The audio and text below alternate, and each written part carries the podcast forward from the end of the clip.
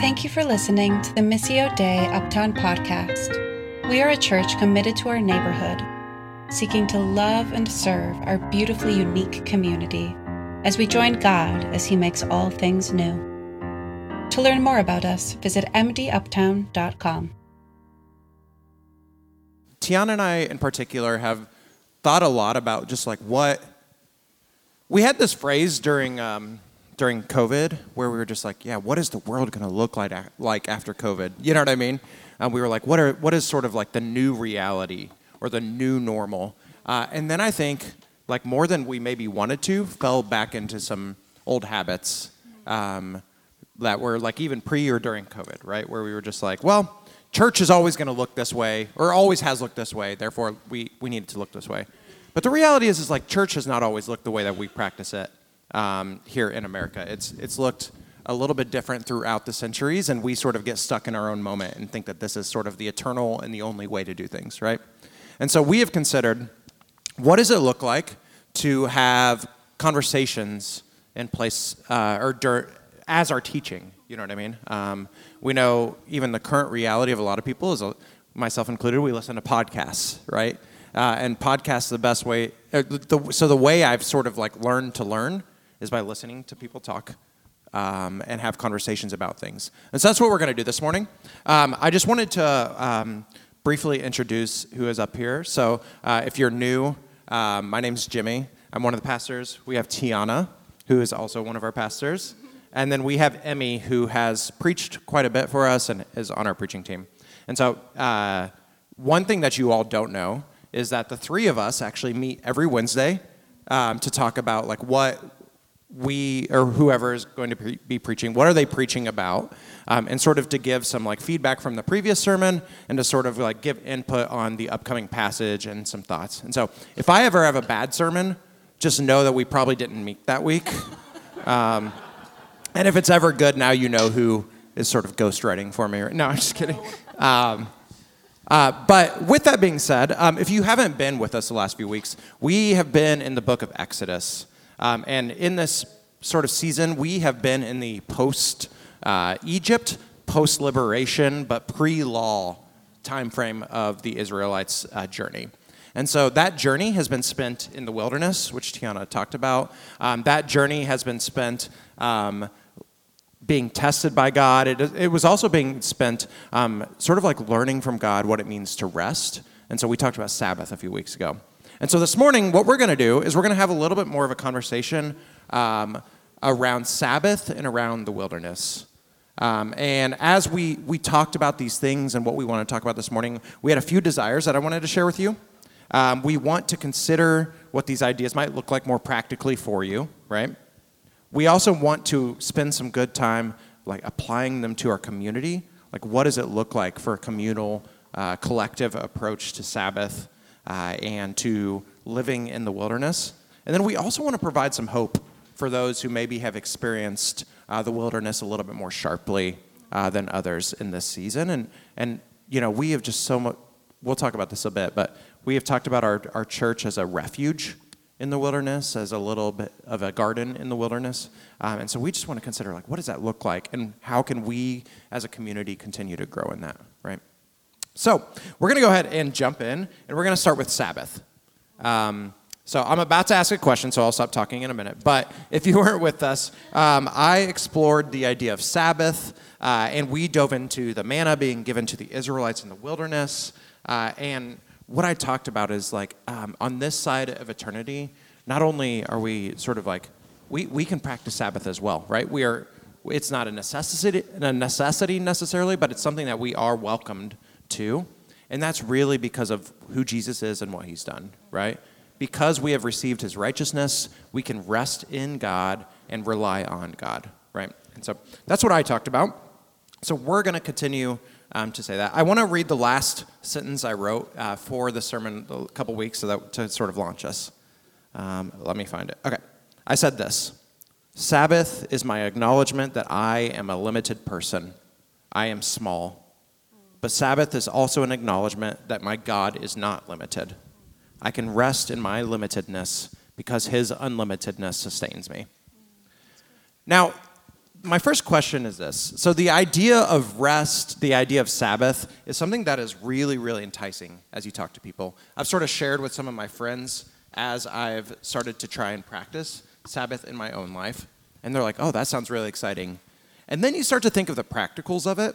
Um, I have to shut my phone off, or not have to, but um, just some of these things. And they're like, I have small kids, or I just have a lot going on in life. Like, what does this look like? We actually find out the Sabbath is, is pretty difficult. Resting is actually really hard for us in this context. And so I just want to ask you, like, what, what have felt like barriers um, to Sabbath for you, and why, if resting is so enticing, does it, if it feels like it should be easy, why is it so difficult? I, so for me, I think rest in America often looks like collapse. We just go and go and go and go and go until we don't have any more reserves, and we just collapse. Um, and in a culture like that, that is also a habit of mine. Um, I think Uh, Sabbath is something we know we should do, and so there's sometimes some shame wrapped up in that. Um, full disclosure, I have almost never had a like disciplined practice of Sabbath um, because collapse is more, uh, it's more of my habit, uh, unfortunately.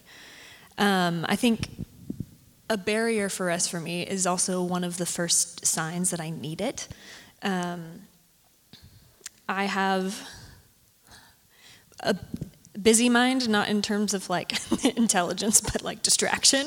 Um, I, it just, and when I am getting more and more worn out, more tired, my attention gets more and more fractured, and I keep looking for things that might make me feel better, and then they keep not, and then I keep looking. And so usually that's when I am really distracted, cannot focus, that is a sign to me that I need to kind of pull back. Um, unfortunately, because I am so distracted, it is hard to notice, so that's the barrier. Um, and I think, too, it's worth noting that Sabbath is all about rest, and there's something about that that seems like it should be easy, but Sabbath does start out as a discipline, um, which is also a bit of a barrier sometimes. Yeah, how about for you, T? Uh, for me, I think it's a combination of things. Um, I think, you know, my life is chaotic. You know, I, I have two um, two children, and one, as you all have heard me talk about, who has um, who has autism. He's fifteen, but uh, we are revisiting the, the newborn years. It's coming in our room at all hours of the night, just for me to put a blanket on him in his room. So there are barriers that just come with my life. You know, it's just the reality that, um, you know, sometimes it's um, it's the kids, and, and they are a priority, and yet um, it can be hard to stop and rest and find time. There's that, and then there's just me. I like to be busy. When it's not about the kids, I like to be busy. And there is, as much as my life is chaotic on its own, kind of can get addicted to chaos and sort of that busyness and going and let me add one more thing because I need five things this week. Uh, so I, I and I know myself. I have had since I was in my twenties and didn't have like, a, you know, people people who are older than me saying, "Can I see your schedule?" You keep adding stuff and not getting rid of anything. So this has been a little bit of a struggle. And I think in that is sometimes this reality of I'm the get-it-done person, I'm the organizer, and so I think identity, you know, and that's hard to admit. And even when I said it the other day, I was like, mm, that's very vulnerable of me to say that maybe my identity is sort of attached to this going, going, going, and you're needed, and you're that person, and it's like, yeah, that's not that's not a that's not a good barrier. That's not that that's not a legit, you know, kids. You have to figure out how to make it work with them, but. Um, The chaos and the choosing to be chaotic, I do have control over that and where also I find my identity. If it's in being that person, then something is a little bit off there. So it was harder for the, her the other day to say that her identity was found in that. So hey, look at that. It's I'm growing. Getting easier to to admit I'm it. I'm growing yeah. in two days. um, I, I think I really resonate with a lot of what they both said, but I think what Emmy was getting at with the idea of like uh, the fractured mind, mm. and it's, I think my answer to like feeling restless Um, and particularly my restlessness, I told you this two weeks ago, my restlessness comes from my like hating my limitedness. Mm. You know, I like feel restless and I want to do these big things and be this big, you know, person sometimes. Um, and so I think the the answer to restlessness is often rest. Um, but I think the answer to restlessness is to go more. Um, and that's actually just creates more restlessness. Mm-hmm. And so there's this vicious cycle where it's like feeling restless, do a ton in order to try to address the restlessness and feel even more restless. And then I'm going to try to do more in order, yeah, until we get to the uh, level of collapse that uh, our bodies just are like, you can't do anymore. You you have a migraine now, you know. Um, Yeah, that's great. So let's let's take like what is hard and let's let's begin to sort of make this more practical. Uh, as we sort of started to have the conversation, all three of us were like, well, how how can we integrate this more? Um, so what already feels restful in your schedule? Um, are there things you already do? Are there days you already feel like you can expand off of in order to sort of make Sabbath uh, a more of a reality? And and this question is really for us to just begin to think practically ourselves, like, what is in my schedule that already feels restful? Um, or what times do I have that I'm maybe not using as well that I can maybe use more practically? Oh, yeah, yeah, I forgot that um, you wanted me to start this one. Yeah, yeah, ask the question. We're good. Um, I think as I have explored this idea of Sabbath, um, what it really actually made me do, um, you know, the idea of like numbering your days, it was like, all right, now I'm going to number my time. I'm going to like number how I'm using my time. And so I began to think a little bit more intentionally how I was using my time. And it became abundant to me, abundantly clear to me. Um, and I know this is a quip that people say. It's sort of like deep knowledge, but uh, I think it's just way more obvious to me as I was thinking more intentionally about my time that we are just creatures of habit, right? It's like without realizing it, I ritualize so many things in my schedule that um, sometimes they're good for me, but I think that's just been happenstance. And oftentimes they're just not super great for me, right? Mm-hmm. Um, and so I think the question that has arisen for me is how do we ritual, ritualize intentionally? Mm. Um, and one ways I've thought about that is what am I already doing in my days off that seems restful? Um, and what am I doing that is the fake sort of rest, right? The sort of thing that allows me to shut my brain off, but then as I walk away, I'm even more tired than I was before. I think the differentiation between like the fake rest or the like intentional rest um, resonates with me, but also the it's the key feels like intentionality. Um, I one of the things that feels restful already in my schedule, but can go either way. Sometimes it's just something I have to do and isn't restful, and sometimes it is. Is uh, cooking when I am creating something. Uh, and I'm not watching a show or listening to something other than, I don't know, piano music or something. If it's intentional um, and like a slower form of productivity, I find that really restful. And then also being able to enjoy the meal afterwards. Because I think there there's kind of in that two pieces to the rest of like the preparation and then the enjoyment of it, um, which to me kind of feels like it echoes a bit of Genesis when God creates for six days and the seventh he rests and enjoys what has been created. Um, so I think, yeah, part of rest is the intentionality piece um, and also the enjoyment piece. Um, but the fake sort of rest that is so easy to fall into is just a complete lack of intentionality for me.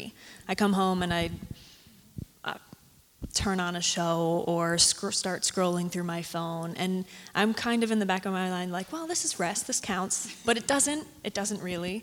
Um, so, yeah. Yeah, I'm laying down, therefore, while I look at Twitter, right. Therefore it must be rest, right? Yeah. Yes. X, you mean, you mean X.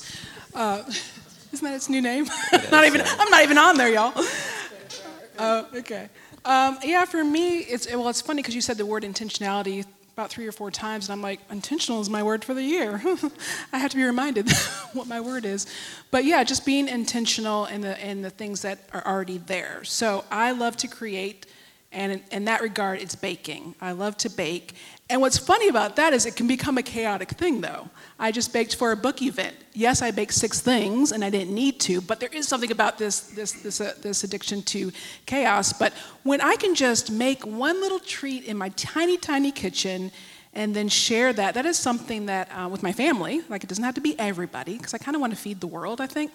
Um, but when I can bring it small and just, um, that's something I already do, that is restful, that is enjoyable. I get to eat some, they get to eat some, or eat it all in Grayson's case. But um, I really, I really enjoy that, and it's really fun. And um, and I know what they each like when it comes to my baked goods. So even just to take turns making things, um, that is that is just a, a wonderful, intentional, uh, restful place.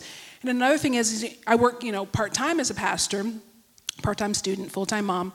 But um, so work, as far as the workday goes, there is at times spaces to go for a walk, you know. And I'm one of those people, I actually do like to walk by myself, because if I need to talk to myself, you know, there I am. Um, also, the reality of just being outside. And, and so that's something that's already there that I really just have to be more intentional about. But um, when I take that time to get out, you know, and really choose to do that, that is a, a restful time where I really can be also in conversation with the Lord, and it is Sabbath-like. So, I think they're two worth acknowledging that rest looks different for different people, um, and I don't think, like, there's not, yes, we should rest, but there's not actually, like, a really clear picture of how we should rest. I think it does actually, it just differs a lot, and that's okay. Um, like, a whole day alone in silence is super restor- restorative for some people, and it would be super draining for others. And I, a day spent with community, or a walk alone, or a walk with people, like it, I think there's a lot of freedom in how we can choose to rest or explore how to rest well, um, which is helpful, I think. Yeah, I, I think even to sort of piggyback off that quickly, like, I think what we do is we get this picture of what, like, the perfect Sabbath looks like. And and that is, like, unattainable for some of us, right? Maybe we have small kids. Maybe we have, in Jamie's case, a husband who is not good at being quiet, right? Um, that's me. For those of you who don't know who Jamie is, that's my wife. Um, and, and so I think sort of what we want to flesh out is just that, like, uh, while maybe there are some principles around Sabbath, Sabbath does... Rest does look different for different people. You know what I mean? Um, your Sabbath is not going to look like my Sabbath um, unless you're just like me, right? Um, and so I think we do want to flesh that out. Uh, we don't have a ton of time for this one, but I do want to bring up this idea quickly just so we can still talk a little bit about the wilderness. Um, but quite a few scholars uh, and pastors, as I have explored what Sabbath looks like, um, the idea of Sabbath being resistance has been a theme that has echoed. Um, and that resistance is sort of twofold. It's external and internal, right? Um, internally uh, is what Emmy was getting at. Re- Sabbath can be, or rest can be, a discipline. And so there's internal resistance within me uh, that pushes against this idea of rest, right? My restlessness leads me to, like, want to be use this frenetic energy to do a bunch of random things, right? But Um, I, I, yeah, so reorienting that sort of, like, internal resistance. There also is a reality that Sabbath, uh, in our, particularly in our current cultural context, is also externally resistant. Um, and so, uh, to sort of explain that, in our current cultural context, like, being productive is what is being is what su- being successful looks like, right? And so, if I am intentionally shutting off for one-seventh of my life, one day out of seven uh, days, then that is going to resist against sort of the cultural norms of go, go, go, go, go, right? If my boss can't get a hold of me on a day, uh, my boss has got, no, I'm kidding. Um, I'm joking. I have people who keep me in check, just to be clear. Um, but no, but if, if uh, so he can get a hold, no. Um, But if my boss can't get a hold of me for one seventh of my day, there's there's some there's going to be some external resistance that happens in that, right? I think we also live in a twenty-four seven culture, right? Um, and so like seven eleven becoming like a twenty-four seven store and people realizing how much people wanted that has sort of just completely changed our cultural realities, right? Stores used to be closed on Sundays. I don't know if you guys knew that. Well, some of you did. Um, I won't name who, but uh, no, I'm joking. Um, but the reality is there's, there's so little in our current cultural context that sets up well for rest, right? Derek, I didn't call you out. I, um, yeah, and so there's just there's just a reality that we we um, are resisting some of the, you know, for all the things that capitalistic culture can provide, it also takes, right?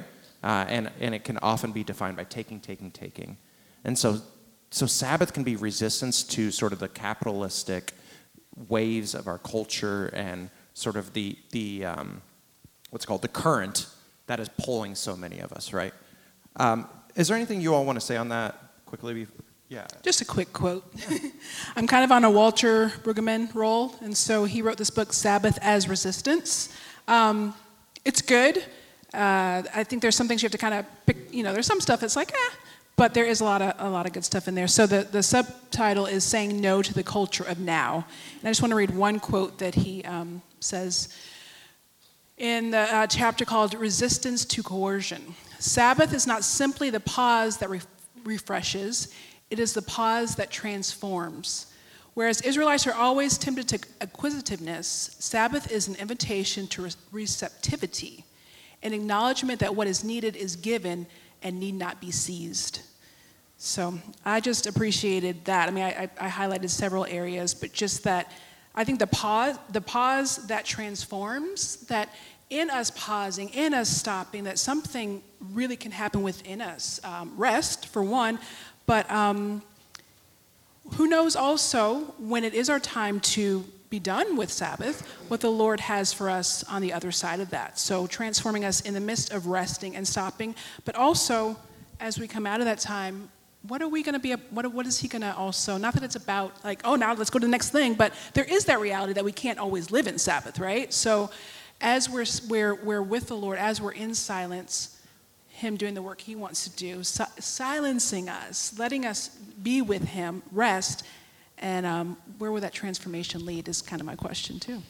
And I think the transformation is especially necessary because the resistance can be so hard. Mm-hmm. Um, and, two, I'm, when I was thinking about resistance, a lot of times I think of it as, like, the resistance, resistance in this world, resistance movements in this world or in books or something. And there's kind of a glorification of resistance, that it's this work of justice that is done, and it's it's so laudable, noteworthy, I don't know, important. And I forget that engaging in resistance also means that we experience resistance. Like, while we are pushing against something, something's pushing back on us. Um, and I think Sabbath is a moment of stepping back and realizing we're not in charge of that resistance. Jesus is. Um, which is, I think, puts us in our place in a help, in a good way, in a constructive way. Um, yeah, that's all. Yeah, I think if you think about like weightlifting, I, I've never weightlifted, but I've people have told me um, that um, like the whole idea is like there is resistance against your muscles, right? And while resistance sucks and the lactic acid builds up and you feel sore, that resistance does provide transformation, right? And so in, I want to say this, like, Uh, in no ways do I want to be like, this is an obligation you have to keep, and I'm going to guilt you into keeping Sabbath, right? That is not my intention. Um, so if if that is being communicated from me, I apologize. If it's being experienced, um, I, that's, that's not the intention. But if there's some discomfort from the resistance, that's where we maybe want to lean in, right? And so we definitely have to, there's some wisdom in parsing out, like, is this guilt or is this just that I'm part of a, a comfort culture and any discomfort is hard, right? And so I think we want to sort of carry that together. Um, so we we don't have super long to talk about the wilderness because I do want to talk about our community. Mm-hmm. But I just want to say, like, if you have not, if you were not here last week for Tiana's uh, sermon, it was a banger. and so um, certified. And so you need to. Um, that means that's a, it's it's good just for anyone over the eight. Yeah. Um, no. Um, and so uh, I would I would suggest going back and listening to that. We post all of our sermons on um, different podcast platforms and on Facebook. And so go listen to what Tiana said. Um, this is what I want to ask. So you can sort of marry some of your story into this, but Tiana had this idea in her sermon that there were some people that were not going to be able to see the promised land, um, that they were going to go through the wilderness and still not get what was promised at the end. Um, and yet, them being in the wilderness was not like necessarily bad for them, right? They were still in the presence of God. And so I want to ask, like, in your story or um, just like in our experience in the wilderness, even though we are not necessarily going to see the end right now um, to certain injustices in our world or uh, anything like that, what what can provide us hope uh, to continue to move forward in the wilderness? I took a stab at it. no, no, I already had a prepared answer. So I, I might have hinted at this in my sermon, but I think for me the hope is that I'm somebody, the fulfillment of somebody else's hope. You know, when I think of... Um, I mean, even M L K, M L, M L K, like, he didn't get to see a lot of things, right? To die at thirty-nine, there's a lot that he missed. But in his work, he made a way for people that look like me and others, not just even, not even just black people, but people in general who have been marginalized. And so I think for me, even though there's a lot I might not, I might not see, there probably will be a lot I don't see. And we're living in a time where it's kind of like, oh, there's so much injustice, so much that needs to change. It's like, but if I'm the fulfillment of somebody's hope, then perhaps as we walk and as we do the work that we're called to, that we're investing in um, hope for the future in others and, and, and in the work that we're called to. So I think, yeah, just knowing that that I can do all that God has called me to do at this time, and um, hopefully that will that will leave an impact. And I'm going to just have to trust, you know, for the outcome. But there's hope in that. Yeah. Yeah. I think that's such an important idea of like being a, a step along the way, like a piece of the hope of the movement forward. Um, I. Uh, work as a chaplain in a hospital and see a lot of people on their worst day and then never get resolution on how they are healing. Um, and that weighs heavily on me. And also I find the like really small moments of connection with those patients, those families, really meaningful and helpful and connecting. Um, and also... doesn't really take away from the weight of it, but I am also consistently surprised by how a little bit of hope tips the scales back again, where when when whatever the work that I am in, the world is really, really, really heavy, a meal with a friend or a funny comedian or a sunny walk outside tips the scales back to even, um, which is always surprising. I don't need the same amount of good as I get bad. Like there's, it is always surprising to me how much a little bit of good is so restorative for my soul. Yeah, that's a good word. Yeah, yeah, hope hope is hard, right? Um, But I think our hope is not found in circumstances. We want to help, like, change circumstances for people, right? We want, you know, Jesus didn't just say, like, I, I came to, like, spiritually liberate. He did say, like, I came to set those who are enslaved free. I came to be on the side of those who are oppressed and set the oppressed um, away from their oppression. And those were not just, like, spiritual realities, but there are also physical realities of that, too. So I want to say that, like, we do... We do desire for circumstances to change, but our hope is not in a circumstance. It is in a person, right? Um, and I think being able to sort of like, as temples of God ourselves, being able to be that embodied, um, like meeting with God for certain people, getting to introduce people to God through um, stepping into really hard experiences, I think is a really, really exciting thing. When when we just consider like how meaning, like I feel so small and yet can be used in such big ways, or to introduce people to such a big person, you know, is a real exciting thing. Um, so the last question I want to ask, uh, I'm going to integrate our last two questions again, just so you know. Um, yeah, so we want to think about this, like, what does this look like for our community specifically, right?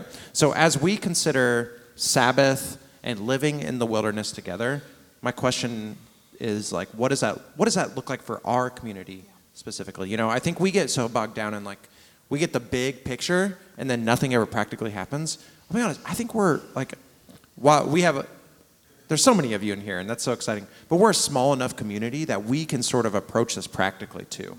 You know what I mean?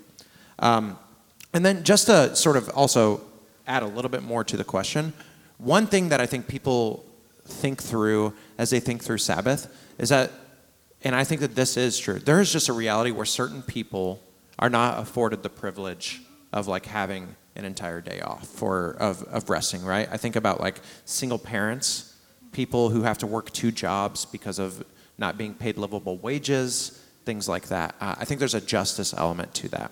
So I also want to ask, like, what does it look like for our community practically to step into that? Mm-hmm.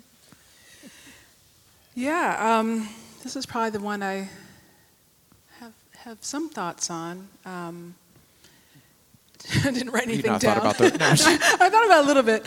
Um, But I think I was more more sort of weighed down by by the re, the realities, some of the realities that exist, some of the painful realities that exist. That um, you know, not to use myself as, as an example, but I'm going to.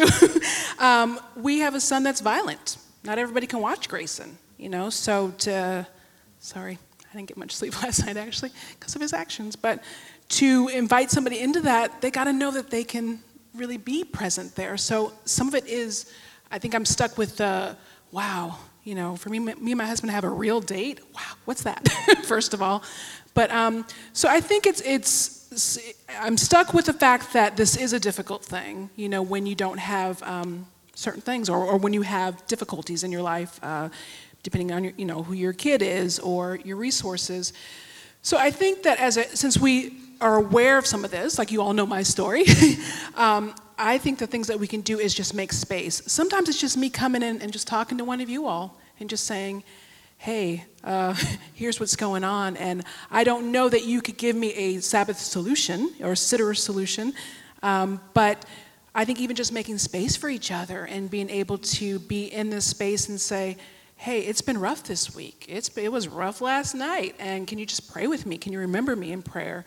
Um, I think that that's probably, for me, what, that what has sustained me. God, of course, first, but just the relationships where I have been able to, I don't know, find rest even in that moment. Even in that moment, to find Sabbath with one of you all has um, made a lot of difference.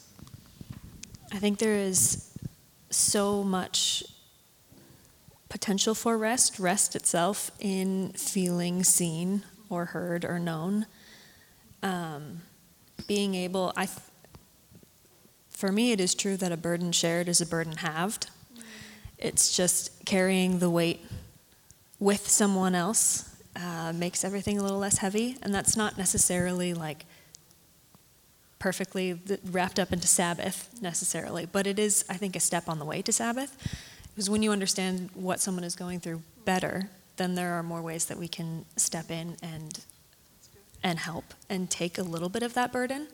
Um, I this is the question too that I have fewer ideas about, also weighed down by the realities, and still just kind of dreaming about what what could it be, how could our community make space for Sabbath for other people? Um, yeah. Yeah, and that's okay. Like, in asking questions, it's not necessarily to solve the world yet right now. Um, even just like in, in inviting you all into the process of thinking about what that might even look like for our community, right? Um, I do think about, uh, I mean, hinted at this, but like Galatians six, where it just talks about bearing one another's burdens. Like, um, how how do we sort of like lighten the load for others, right? Um, it's interesting because it's like you'll be taking on some of my load, I'll be taking on some of yours, and so theoretically the weight is the same, and yet somehow the burden is lighter. Um, I think it's just a reality of community, right?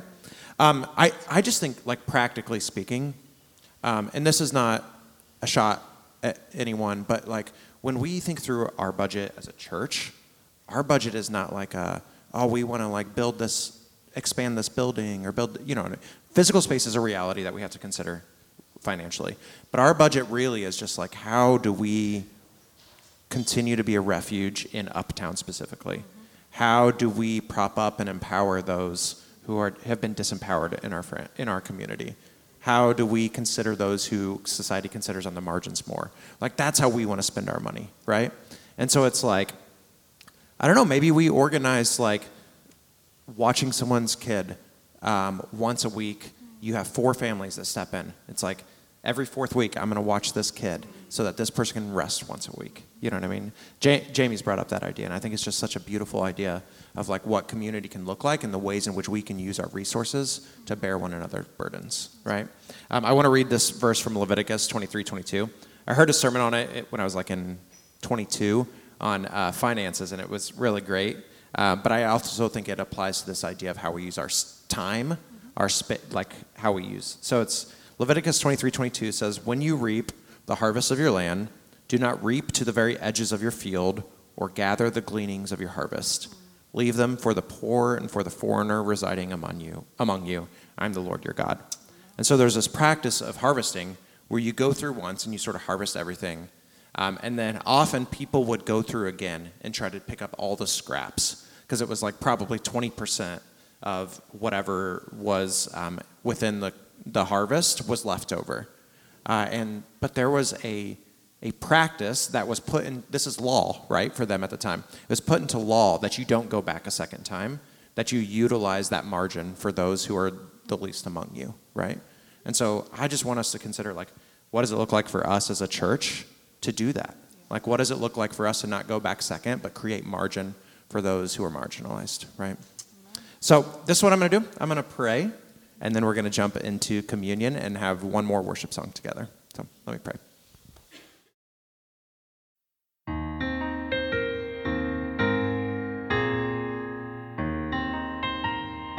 Thank you for listening to the Missio Dei Uptown podcast. We are a church committed to our neighborhood, seeking to love and serve our beautifully unique community as we join God as He makes all things new. To learn more about us, visit m d uptown dot com.